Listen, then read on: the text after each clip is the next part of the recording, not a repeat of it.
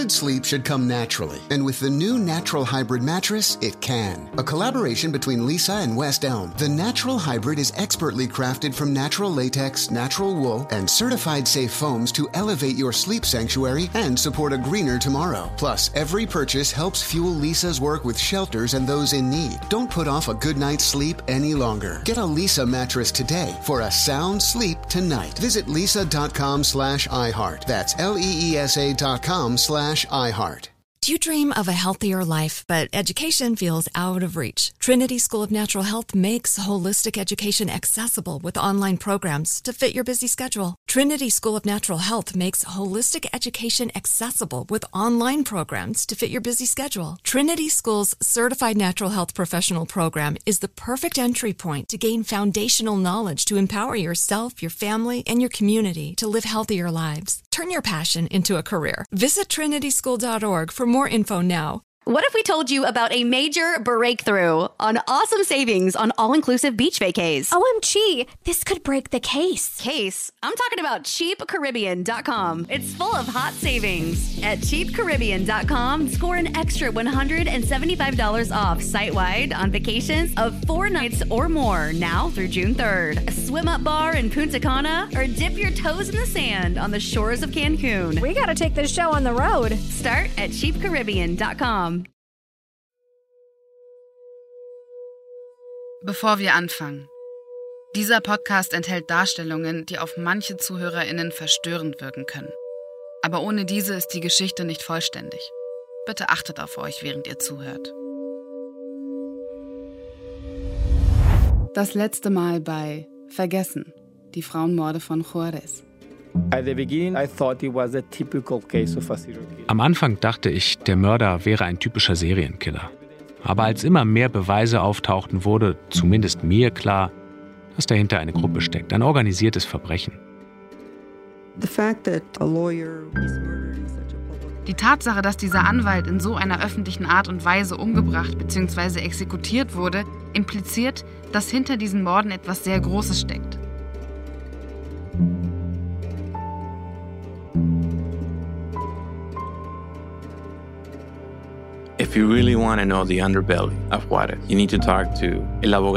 Wenn du wirklich die Schattenseite von Juarez kennenlernen willst, musst du mit dem Anwalt des Teufels reden. Dieser Satz hat mich beeindruckt. Der Anwalt des Teufels. Dante Almaraz. Dante, very, smart, decided to hide this guy in prison. Dante, schlau wie er ist, hat entschieden, diesen Mann im Gefängnis zu verstecken. Unter falschen Anschuldigungen. Mit einem anderen Namen. Er hatte sehr gute Kontakte in das Cerezo-Gefängnis in Juarez. Dante hat mir seine Informationen immer nur häppchenweise verraten. Und dieses Mal sagte er, dieser Mann ist immer noch am Leben, falls du Interesse hast.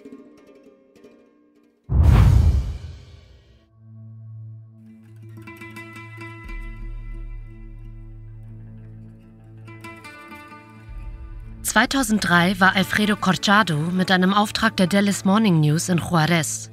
Er sollte herausfinden, wer die Frauen umgebracht hat und warum. Alfredo hat alle möglichen Leute dazu befragt, aber niemand konnte ihm Antworten geben. Schlussendlich hat Esther Chavez Cano ihn mit Dante Almaraz bekannt gemacht, dem sogenannten Anwalt des Teufels. Und Dante hat ihn nicht enttäuscht. Er präsentierte dem Reporter einen flüchtigen Drogendealer, der sich in einem Gefängnis in Juarez versteckte und behauptete, Informationen aus erster Hand über die Morde zu haben. The fact that you had an eyewitness was incredibly important. He alleged and Die Tatsache, dass man einen Augenzeugen hat, ist unglaublich wichtig. Er hat behauptet, und es gab keinen Grund, ihm nicht zu glauben, dass er zum Juarez-Kartell gehört. Irgendwann hat es dann endlich geklappt, dass ich ihn besuchen konnte. Er hat mir gegenüber, das nehme ich zumindest an, einen Decknamen benutzt. Aber wir haben uns sehr lange unterhalten. Und ich habe ihn immer und immer wieder gefragt, warum werden diese Frauen umgebracht? Alfredo kam der Geschichte offensichtlich immer näher. Aber genauso wie Dante hat das Kartellmitglied ihm gegenüber nicht gleich alle Informationen preisgegeben. and the thing that really kind of caught my eye, was said, you know, these are women who are coming from Was meine. Neugier wirklich geweckt hat, war, dass er sagte, diese Frauen kommen aus anderen Teilen Mexikos. Wenn sie für einen Tag oder ein paar Wochen verschwinden, dann wird sie niemand sofort vermissen.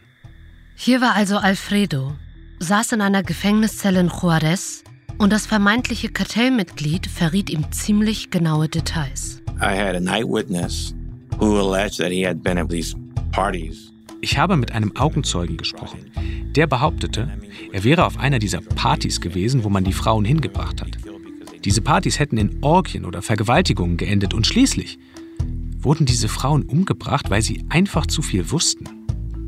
Alfredo war geschockt. Umso mehr, als klar wurde, dass die Frauen praktisch von der Straße weggefangen wurden, nur um einen erfolgreichen Drogenschmuggel zu feiern. So this was the first time that I'm like talking to someone face to face and he's giving me Das war das erste Mal, dass ich wirklich persönlich mit jemandem über diesen Fall gesprochen habe. Und dann ist das gleich ein Augenzeuge. Wir konnten aber nicht darüber berichten, solange wir nicht so viele Beweise wie möglich zusammen hatten. Alfredo hatte eine schockierende, aber potenziell plausible Erklärung für das, was den Frauen in Juarez passiert war. Aber konnte er dem Informanten vertrauen? Immerhin war er ein Drogendealer, der seine eigene Haut retten wollte und zu dem er über einen zwielichtigen Anwalt gekommen war. Ein Anwalt, der offen zugibt, einen Rachefeldzug zu planen. Zwischendurch habe ich mich gefühlt wie ein US-amerikanischer Journalist, der von allen nur verarscht wird. Aber wenn es doch wahr ist, dann ergeben sich daraus neue Fragen. Wer sind diese Männer, die mit solcher Brutalität davonkommen? Wer wusste noch, was Alfredo wusste?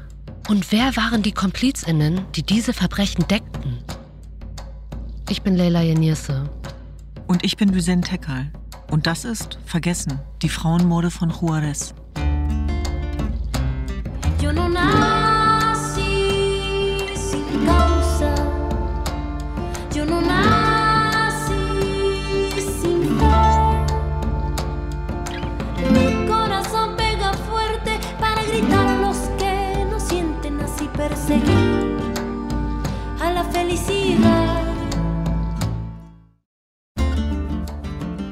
Also, vor Monaten war Alfredo in Washington, D.C., hat PräsidentInnen und BotschafterInnen interviewt. Und jetzt ist er in einer Zelle in Juarez und interviewt einen Drogendealer mit Dante Almaraz an seiner Seite. Wie kam es dazu? Was man an dieser Stelle nicht vergessen darf. Alfredo ist dort eher durch seine Naivität gelandet. Weniger dank eines ausgeklügelten Plans. Er ist überzeugt davon, dass alle Probleme, die es in Mexiko gibt, verschwinden werden. Jetzt, wo es freie und faire Wahlen gibt. Und eigentlich ist er auf dem Weg nach Mexico City, um diesen Prozess zu begleiten und darüber zu berichten. Juarez hätte eigentlich nur ein Zwischenstopp sein sollen. Und jetzt ist er in der Unterwelt gelandet. Dante war seine Verbindung dorthin. Und wie funktioniert diese Unterwelt, in der Dante agiert und in die er Alfredo eingeführt hat? Tja, das ist die Gretchenfrage. In Mexiko gibt es zwei Parallelwelten. Die, die sichtbar ist und die, die unsichtbar ist. Beide Welten koexistieren nebeneinander. Aber diese unsichtbare Welt funktioniert komplett abseits jeglicher Rechtsstaatlichkeit. Es ist die Welt, von der alle wissen, dass sie existiert, aber niemand spricht darüber. Wer den Mund aufmacht, bringt sich selbst in Schwierigkeiten. Denn dieser Bereich wird vom organisierten Verbrechen regiert. Und genau aus dieser Welt stammt auch der Zeuge von Alfredo. Aber Alfredos Mission ist es nun mal herauszufinden, wer die Frauen in Juarez tötet. Und um diese Frage zu beantworten, hast du keine andere Möglichkeit, als die Unterwelt von Juarez zu betreten. Als ein Reporter, der vorher schon unermüdlich nachgefragt hatte, wer für diese Taten verantwortlich ist, was ging in Alfredo vor, als er diesen Augenzeugenbericht gehört hat? Ich bin mir sicher, dass Alfredo eine Mischung aus Leichtsinn und Angst verspürt hat, weil du eine unsichtbare Linie übertrittst. Da hast du es nicht mehr mit den üblichen verlässlichen Quellen zu tun, sondern befindest dich plötzlich in einer Grauzone. Und du kannst es dir bestimmt vorstellen. Der Augenzeugenbericht hat ihn umgehauen. Als guter Journalist weiß er, dass er nicht einfach die Zeugenaussagen nehmen und daraus einen Artikel für die Zeitung schreiben kann. Jeder und jede, der oder die du interviewst, hat eine Agenda. Ein Drogendealer wahrscheinlich umso mehr.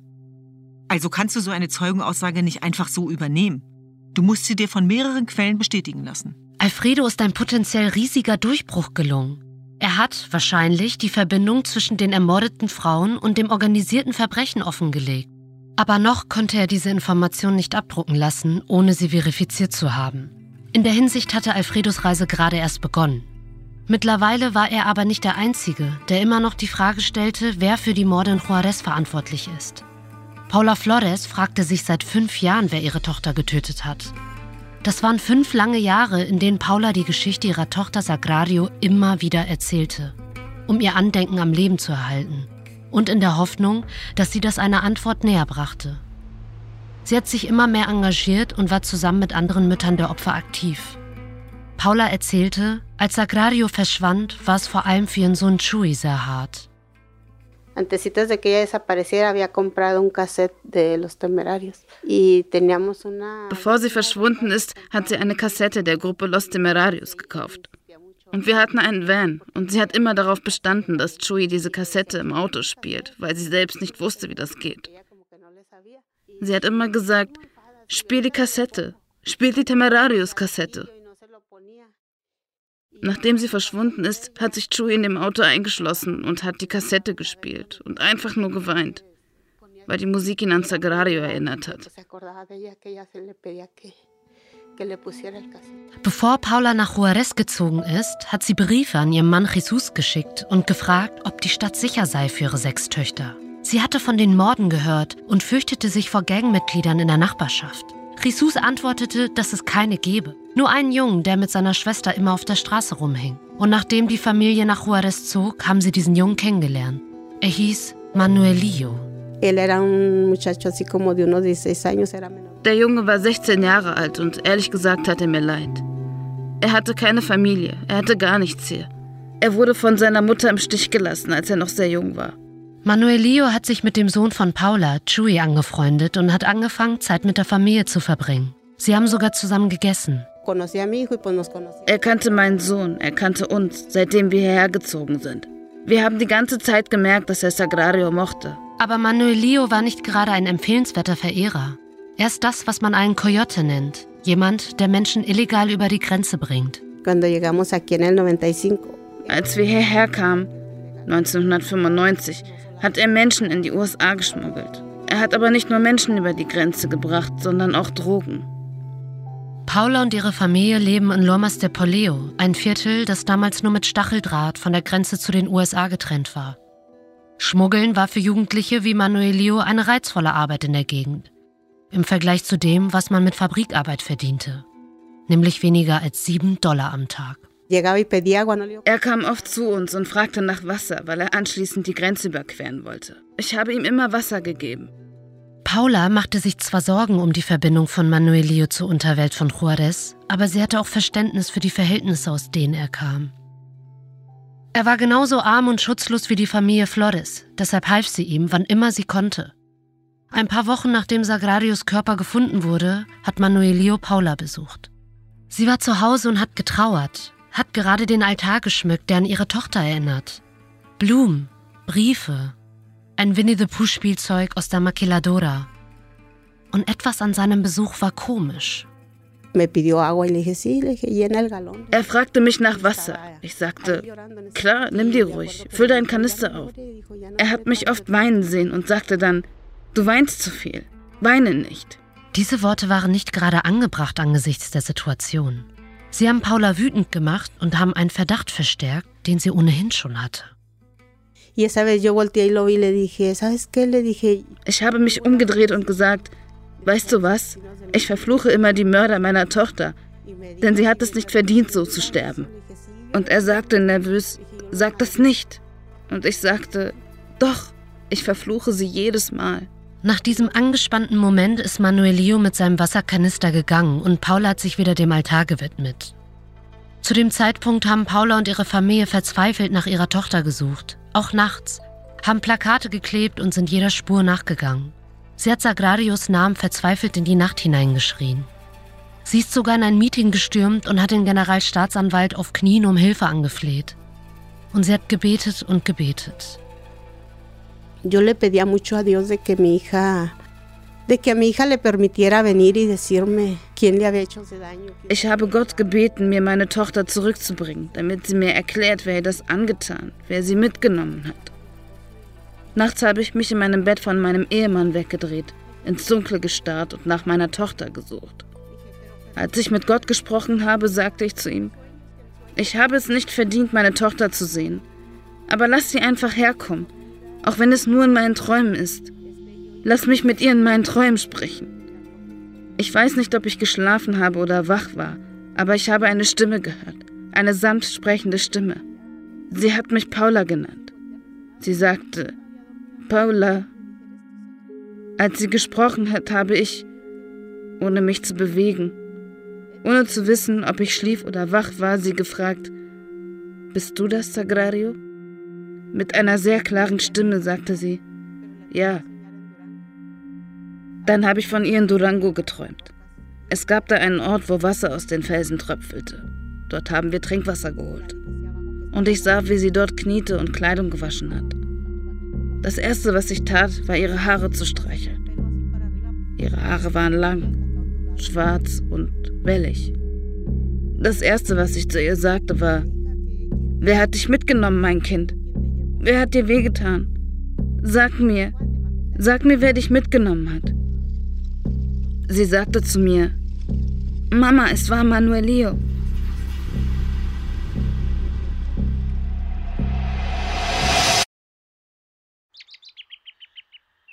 Inmitten ihrer Trauer, nachdem sie wochenlang ohne Erfolg nach Sagrario gesucht hatte, ohne jegliche Hilfe der Behörden, schien es so, als seien ihre Gebete erhört worden.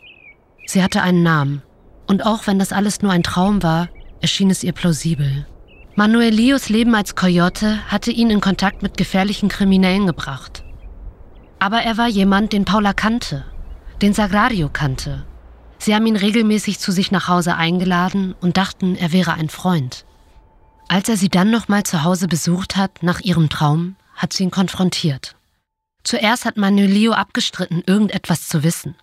Aber Paula war durch ihren Traum überzeugt davon. Und am Ende gestand Manuelio tatsächlich, dass er etwas über das Schicksal ihrer Tochter wusste.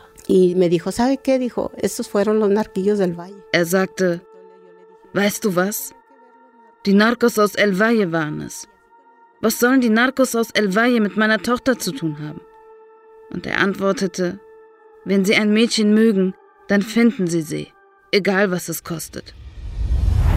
Vergessen. Die Frauenmorde von Juarez ist eine Koproduktion von iHeartMedia und der Podcast-App Podimo, umgesetzt von Cousin Productions. Bei Podimo findest du viele deiner Lieblingspodcasts und über 100 exklusive Shows und Hörbücher. Jetzt herunterladen und 14 Tage kostenlos testen. Den Link findest du in den Show Notes. Good sleep should come naturally, and with the new Natural Hybrid mattress, it can. A collaboration between award winning mattress brand Lisa and home design favorite West Elm, the Natural Hybrid is the culmination of these two companies' shared values premium materials, meticulous craftsmanship, and sustainable practices. Made with natural latex, responsibly sourced natural wool, and environmentally safe foams, the Natural Hybrid elevates your sleep sanctuary. Indulge indulges your senses and supports a greener tomorrow. Plus, when you purchase the natural hybrid, you're also helping fuel Lisa's work with shelters and those in need. Since 2015, Lisa has donated more than 40,000 mattresses to ensure children and families have a safe place to sleep. Don't put off a good night's sleep any longer. Get a Lisa mattress today for a sound sleep tonight. Visit lisa.com slash iHeart. That's L-E-E-S-A dot com slash iHeart.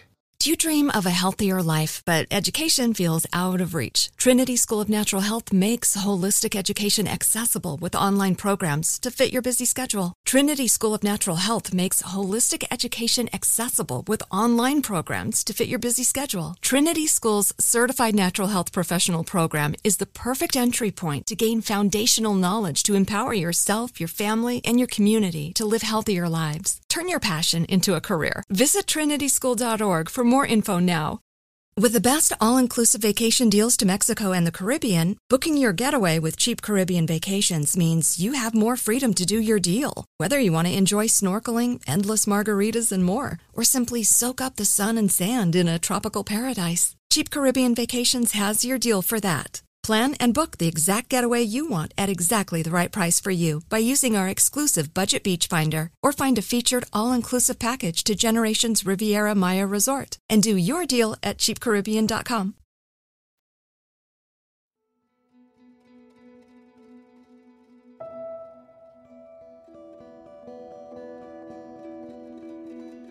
Paulas Traum scheint etwas offenbart zu haben, das sie die ganze Zeit schon gespürt hatte. Manuelio wusste etwas über Sagrarios Mörder. Aber wer waren diese Narcos aus El Valle? Und inwiefern waren sie in die ganze Sache verwickelt? So verstörend diese Information auch war, Paula hatte das Gefühl, dass sie jetzt etwas in der Hand hatte, dem sie nachgehen konnte. Die Behörden waren bislang nicht hilfreich gewesen. Auch nicht, nachdem Paula vor dem Generalstaatsanwalt protestiert hatte. Aber jetzt hatte sie eine neue Information, die sie mit ihnen teilen konnte. Sie ging zum Büro des Sonderermittlers in Juarez, um ihn um Hilfe zu bitten. Am Anfang wurde ihr mit der üblichen abschätzigen Haltung begegnet. Vor allem, als sie sagte, dass ihr der neue Hinweis in einem Traum kam. Aber Paula blieb hartnäckig. Und am Ende wurde Manuelio festgenommen. Er hat den Behörden sogar ein paar Details über seine Mitschuld am Schicksal von Sagrario mitgeteilt. In seiner Aussage hat er zwei andere Personen benannt. Er hat behauptet, dass er 500 US-Dollar bekommen hat, um sie zum Arbeitsplatz meiner Tochter zu bringen. Es waren zwei Coyotes. Sie haben Menschen über die Grenze gebracht. Aber er hat auch Drogen für sie geschmuggelt. Es schien so, als würde Paula den Antworten, nach denen sie sich so sehr sehnte, näher kommen. Aber dann hat Manuelio seine Aussage zurückgezogen. Bevor er verurteilt wurde, hat er dann eine neue Aussage gemacht und gesagt, dass er allein gehandelt habe. Paula, Jesus und ihre Kinder sind extra zur Urteilsverkündung hingefahren, um ihn zur Rede zu stellen. Ich habe ihn angesehen und meinte zu ihm, sag mir die Wahrheit, ein für alle Mal. Du hast nicht allein gehandelt. Chui ist direkt darauf eingestiegen und hat ihn gefragt, wie oft hast du auf sie eingestochen? Da hat er Angst bekommen und sagte, nein. Dann wurde er ruhiger und sagte, ungefähr dreimal. Nein, ich weiß, dass meine Tochter mit sechs Messerstichen getötet wurde. Manuel Leo wusste nicht einmal, wie oft auf Sagrario eingestochen wurde. Paula hat ihm nicht ein Wort geglaubt. Darum hat sie ihn vor allen Anwesenden unter Druck gesetzt. Entonces ese día le dije, yo te daba de comer junto con mis hijas, le dije, le dije yo, yo, tú comías con mis hijos. Ich sagte zu ihm, ich habe dir genauso etwas zu essen gegeben wie meinen Töchtern. Ich sagte, du hast zusammen mit meinen Kindern gegessen.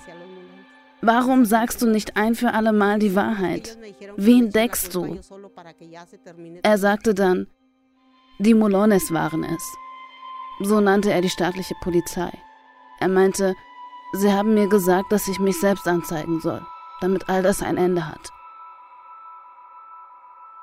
Warum sollte sich Manuelio als Mörder darstellen, wenn er doch eigentlich eher ein Kundschafter war? Warum sollte er als einziger die Verantwortung für all die anderen Schmuggler übernehmen? Und warum sollten die Behörden Druck auf ihn ausüben, damit er das tut? Die Strategie, einen Sündenbock zu finden, ist bekannt. Sharif, die sogenannte Rebeldes-Gang, die Busfahrer. Manuelio.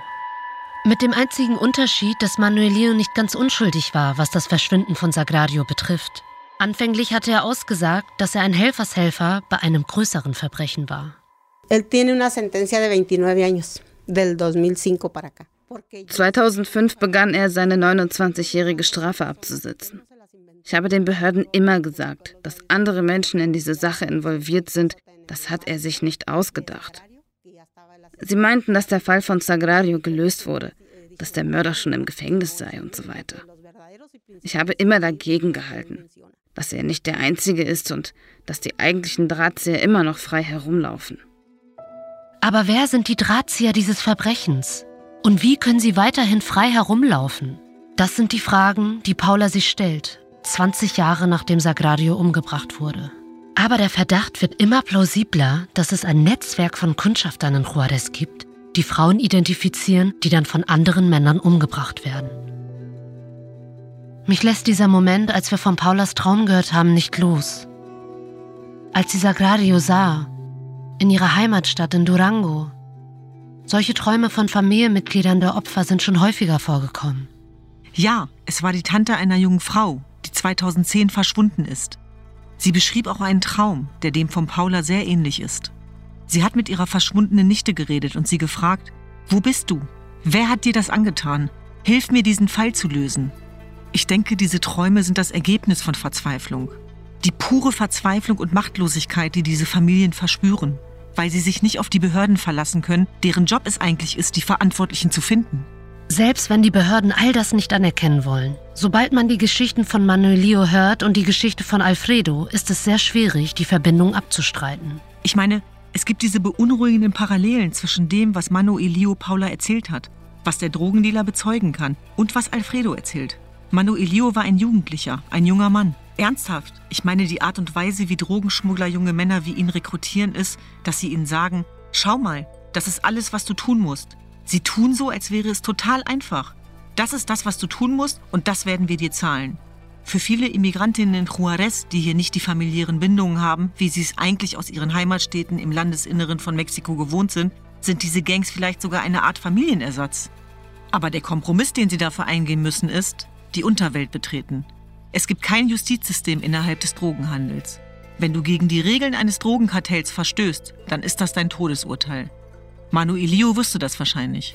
Als er die Aufträge bekam, wusste er, dass er entweder den Anweisungen folgen musste oder sein Leben ein Ende nehmen wird. Von allen Menschen war Paula diejenige, die all das noch am ehesten verstehen konnte.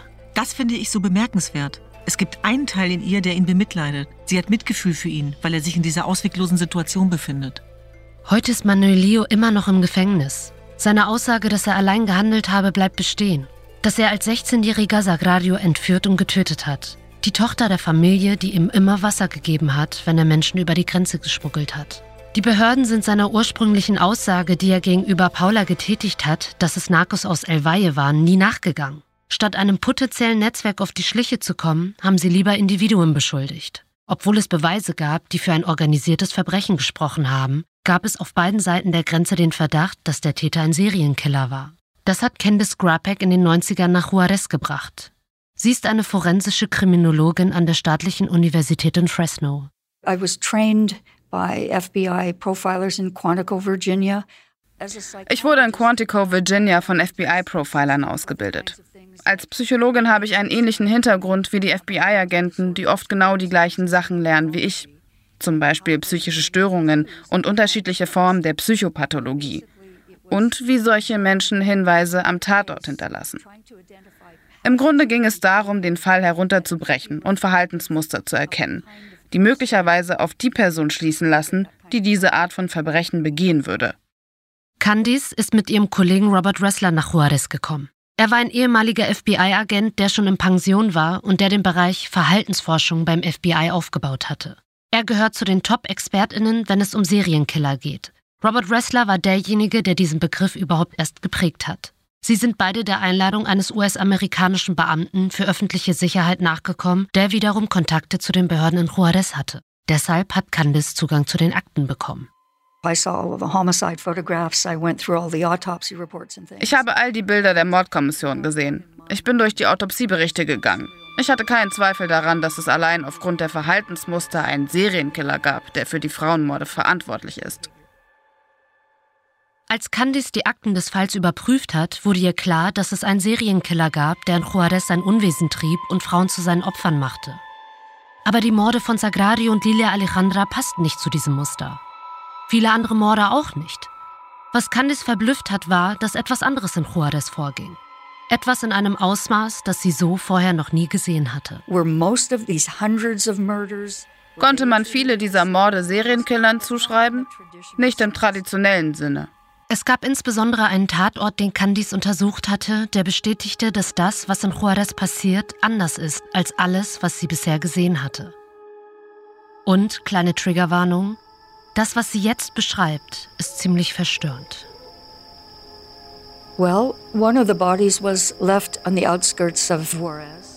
Eine der Leichen wurde am Stadtrand von Juarez gefunden. Es waren auf jeden Fall mehrere Personen, die sie dorthin gebracht hatten. Das sieht man an den vielen Fußspuren. Sie haben sie entführt, weggefahren und dann gezwungen, ohne Schuhe in der Halbwüste zu laufen. Dort haben sie sie vermutlich mehrfach vergewaltigt und stranguliert. Ihre Leiche haben sie entblößt und breitbeinig hingelegt. Damit haben sie ihren Ekel ihr gegenüber deutlich gemacht.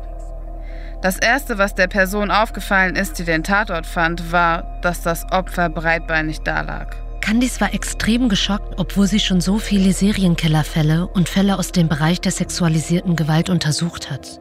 Sogar Robert Ressler war erschüttert. Ich habe Agent Wrestler dazu befragt, weil er viel mehr Erfahrung in Tötungsdelikten hat als ich. Ich fragte ihn, Bob, hast du so etwas im Laufe deiner Karriere schon einmal gesehen? Die Männer bzw. die Täter, die ich analysiere, arbeiten in der Regel allein. Ich meine, denk mal darüber nach. Wenn ich eine ganze Reihe Menschen umbringen möchte, so lange wie möglich, ohne dass es jemand bemerkt, ich denke nicht, dass ich möchte, dass mir jemand dabei zusieht. Denn dann könnte mich jemand verraten. Also wie kann ich mehreren Leuten, einer Gruppe vertrauen? Also fing ich an, darüber nachzudenken. Wieso haben all diese Männer sich gegenseitig vertraut? Was ist, wenn einer von ihnen in eine Bar geht, seine Klappe aufreißt und über das letzte Opfer spricht? Dann habe ich verstanden, dass das nicht passieren wird. Denn wenn nicht darüber gesprochen wird, dann bleibt alles geheim. Alles basiert auf einem Pakt, den sie untereinander geschlossen haben. Wenn du mich verrätst, tja, ich denke mal, du liebst deine Familie. Die töten wir dann zuerst.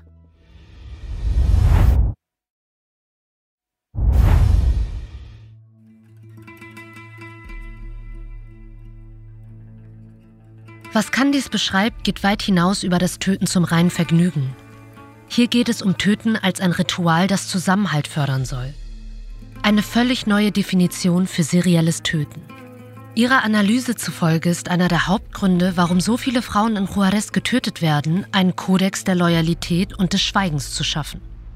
Die Morde sind kein Nebeneffekt der Kartellgewalt. Sie sind ein wesentlicher Teil davon. Aber wenn das so offensichtlich war, anhand der Tatorte, sogar anhand der Aussagen derjenigen, die Verbindungen in das Kartell hatten, warum sind die Behörden nicht entschieden dagegen vorgegangen? Tired of restless nights?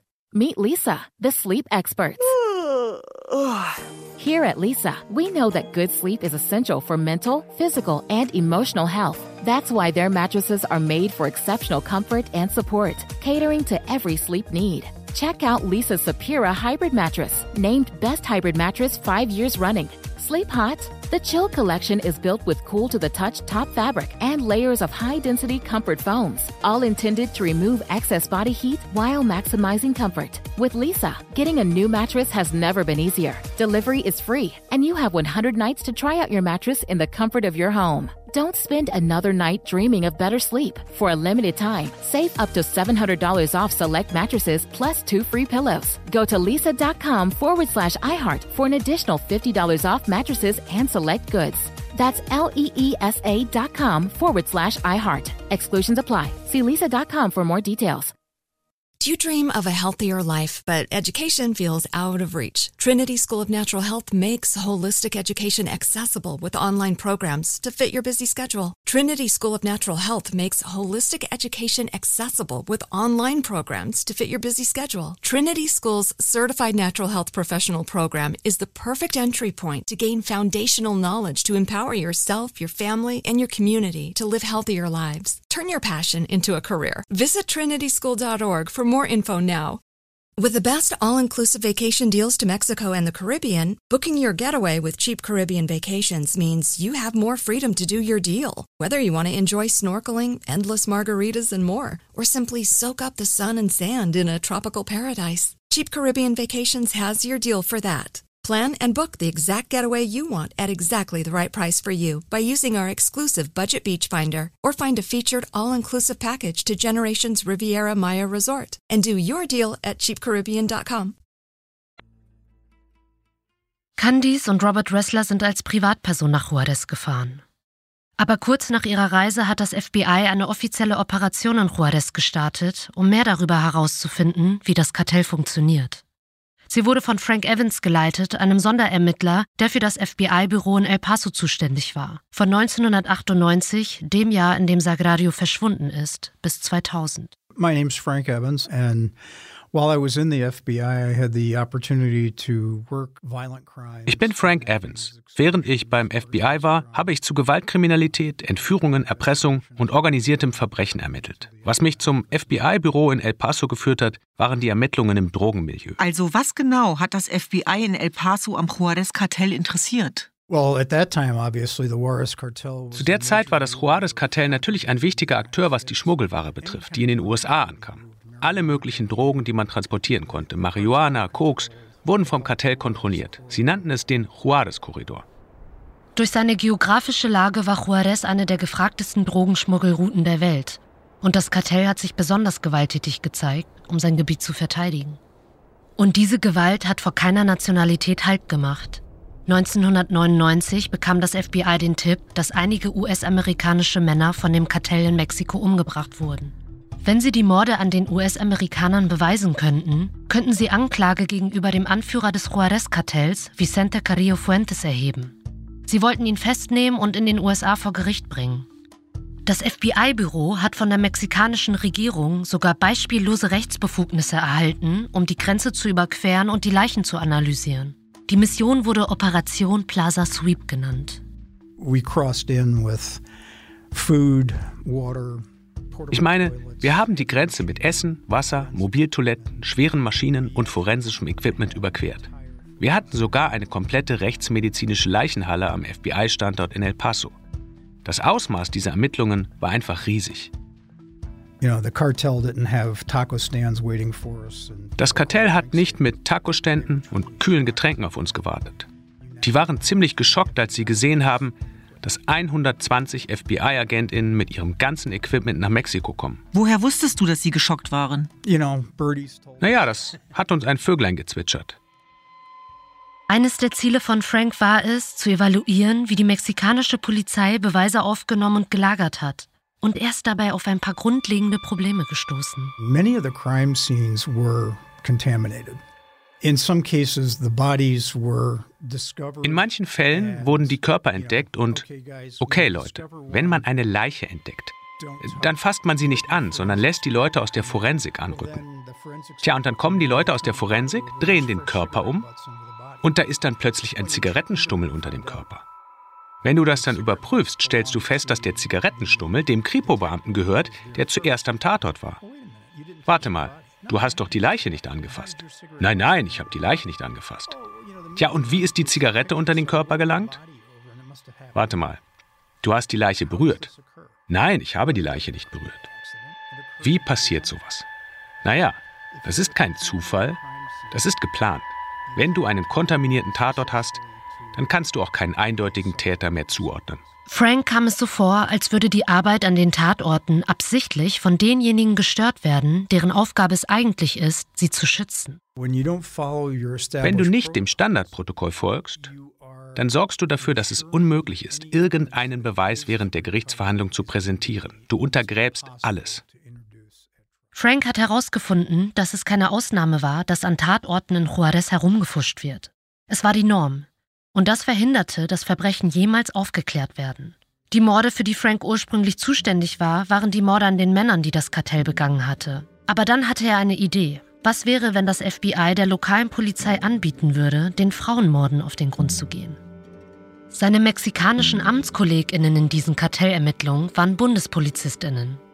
Aber nun kam Frank auf die Idee, der örtlichen Polizei in Juarez die Ressourcen des FBI anzubieten, um die Frauenmorde aufzuklären. part of it was selfish. We were trying to see can we work with anybody local? Ein Teil meiner Motivation war egoistisch. Wir haben versucht herauszufinden, können wir mit irgendjemandem auf lokaler Ebene zusammenarbeiten? Könnte eine lokale Gruppe ein Teil von Plaza Sweep werden? Wir haben Ressourcen, die wir zur Verfügung stellen können, während ihr euch diese Tötungsdelikte anschaut. Wir schicken euch die besten Köpfe, die das FBI im Bereich der Täterprofilerstellung zu bieten hat. Sie gucken sich die Fälle an und sagen euch, was sie denken. Frank hat vor allem den Zugang zu den FBI-AnalystInnen in Quantico angeboten, also zu denjenigen, die bei Robert Ressler forensische Psychologie gelernt haben. Und die BeamtInnen in Juarez haben das Angebot tatsächlich angenommen. So wie zuvor bei Candice haben sie ihnen ihre Akten übergeben. We were given 76 files. Wir haben 76 Akten bekommen. Eine Akte für jeden Toten. Die Profiler haben sich diese Akten geschnappt und sind sie auf die gleiche Weise durchgegangen, als kämen sie von einer US-amerikanischen Strafverfolgungsbehörde. And they identified 34 Und sie haben 34 Fälle mit Auffälligkeiten identifiziert, die sie näher untersuchen wollten. 34 der 76 Akten der lokalen Polizei hatten einige Parallelen. Das hat den Täterprofilersteller des FBI zu dem Ergebnis gebracht, dass immer die gleichen Leute involviert waren. Wir hatten das Gefühl, dass wir vor einem riesigen Durchbruch stehen. Und dann ist etwas passiert, das Frank gezeigt hat, mit was für Leuten er es in Mexiko zu tun hatte. Genau in dem Moment haben die Behörden, hat das Büro des Generalstaatsanwalts in Chihuahua verkündet, oh, wir haben die Berichte des FBIs bekommen, sie stimmen uns zu 100 Prozent zu. Der Fall ist abgeschlossen. Sie behaupteten sogar, dass die Berichte des FBIs bewiesen, dass Abdel Latif Sharif der Schuldige ist. Der ägyptische Chemiker, der beschuldigt wurde, ein Serienkiller zu sein und der angeblich aus dem Gefängnis heraus andere beauftragen würde, in seinem Namen weiterzumorden. Sie haben den Inhalt unserer Berichte verfälscht, um ihren eigenen Standpunkt zu untermauern. Aber warum? Warum sollten diese Verbrechen nicht aufgeklärt werden? Wir haben Beweise, die leider zeigen, ich darf darauf leider nicht näher eingehen, dass die Art und Weise, wie mit den Femiziden umgegangen wurde, nicht dem gängigen Polizeiprozedere entsprach. Die Vermutung ist also, dass es hier entweder um krasse Inkompetenz von Seiten der Polizeibeamtinnen geht oder es handelt sich um vorsätzliches Verhalten.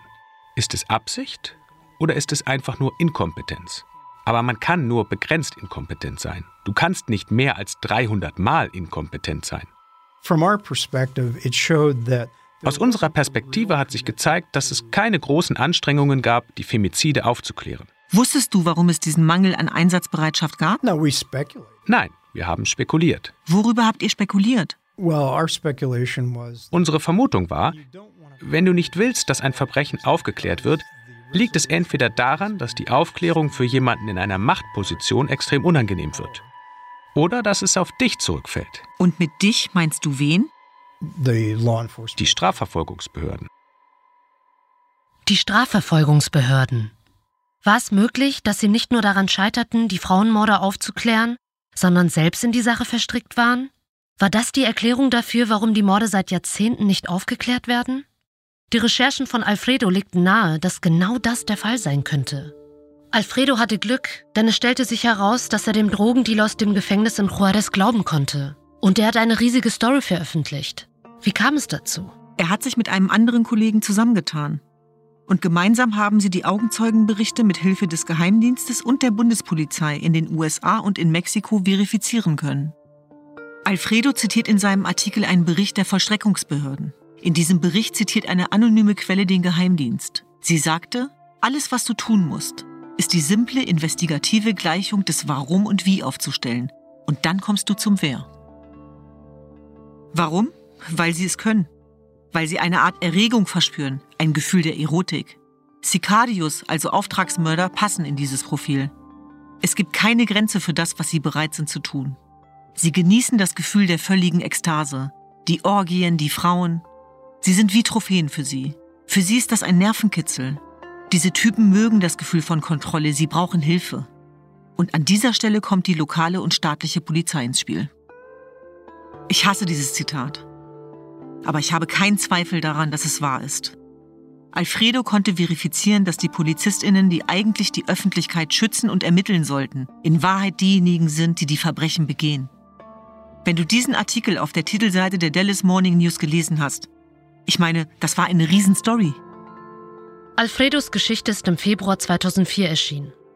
Später hat er den Augenzeugenbericht des Drogendealers in seinem Buch Mitternacht in Mexiko veröffentlicht. Wir haben ihn gebeten, daraus vorzulesen.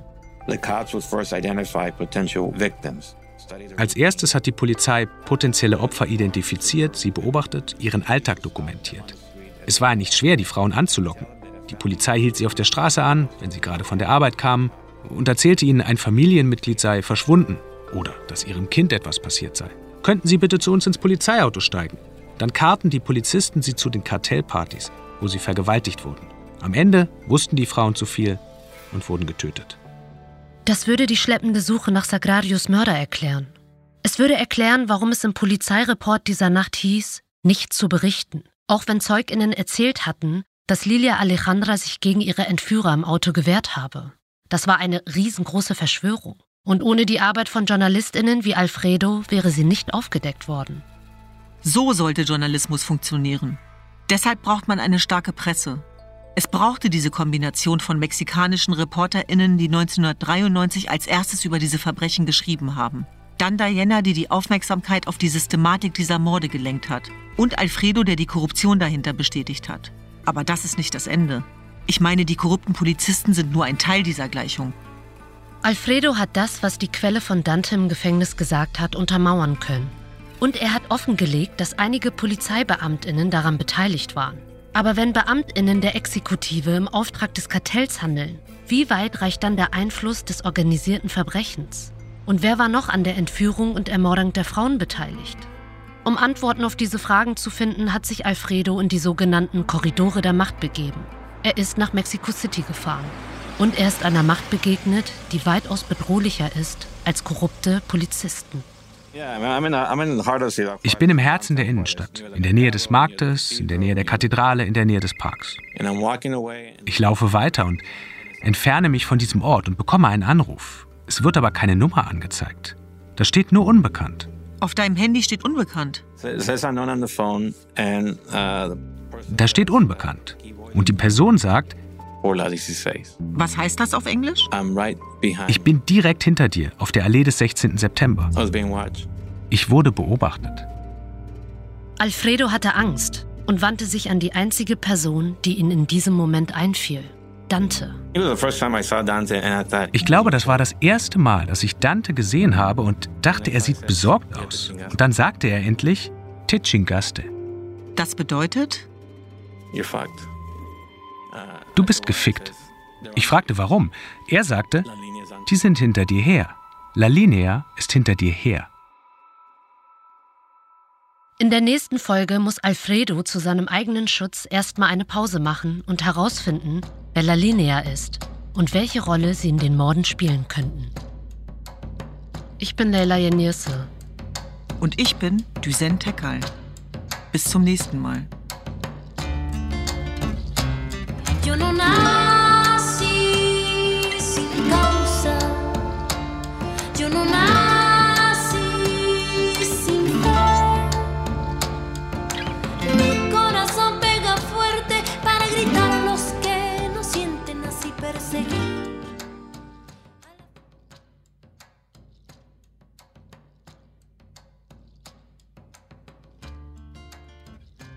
Vergessen.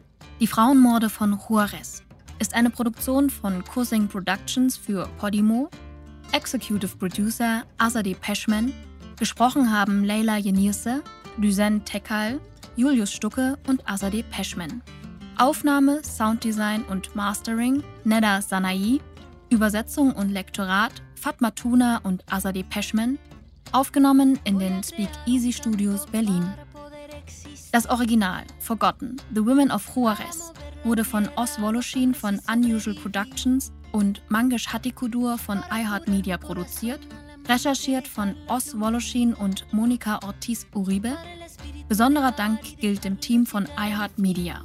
Julian Weller, Katrina Norville, Jacopo Penzo, Caitlin Thompson, Lucas Riley, Aaron Kaufman und Emily Marinoff. Der Titelsong Derecho de Nacimiento ist von Natalia Lafourcade und Los Macarinos, erschienen bei Sony Music Entertainment Spain und Universal Music Publishing. Dieser Podcast ist allen Opfern von Femiziden und sexualisierter Gewalt auf der ganzen Welt gewidmet. Ni una Good sleep should come naturally, and with the new Natural Hybrid mattress, it can. A collaboration between Lisa and West Elm, the Natural Hybrid is expertly crafted from natural latex, natural wool, and certified safe foams to elevate your sleep sanctuary and support a greener tomorrow. Plus, every purchase helps fuel Lisa's work with shelters and those in need. Don't put off a good night's sleep any longer. Get a Lisa mattress today for a sound sleep tonight. Visit lisa.com slash iHeart. That's L-E-E-S-A dot com slash slash iHeart.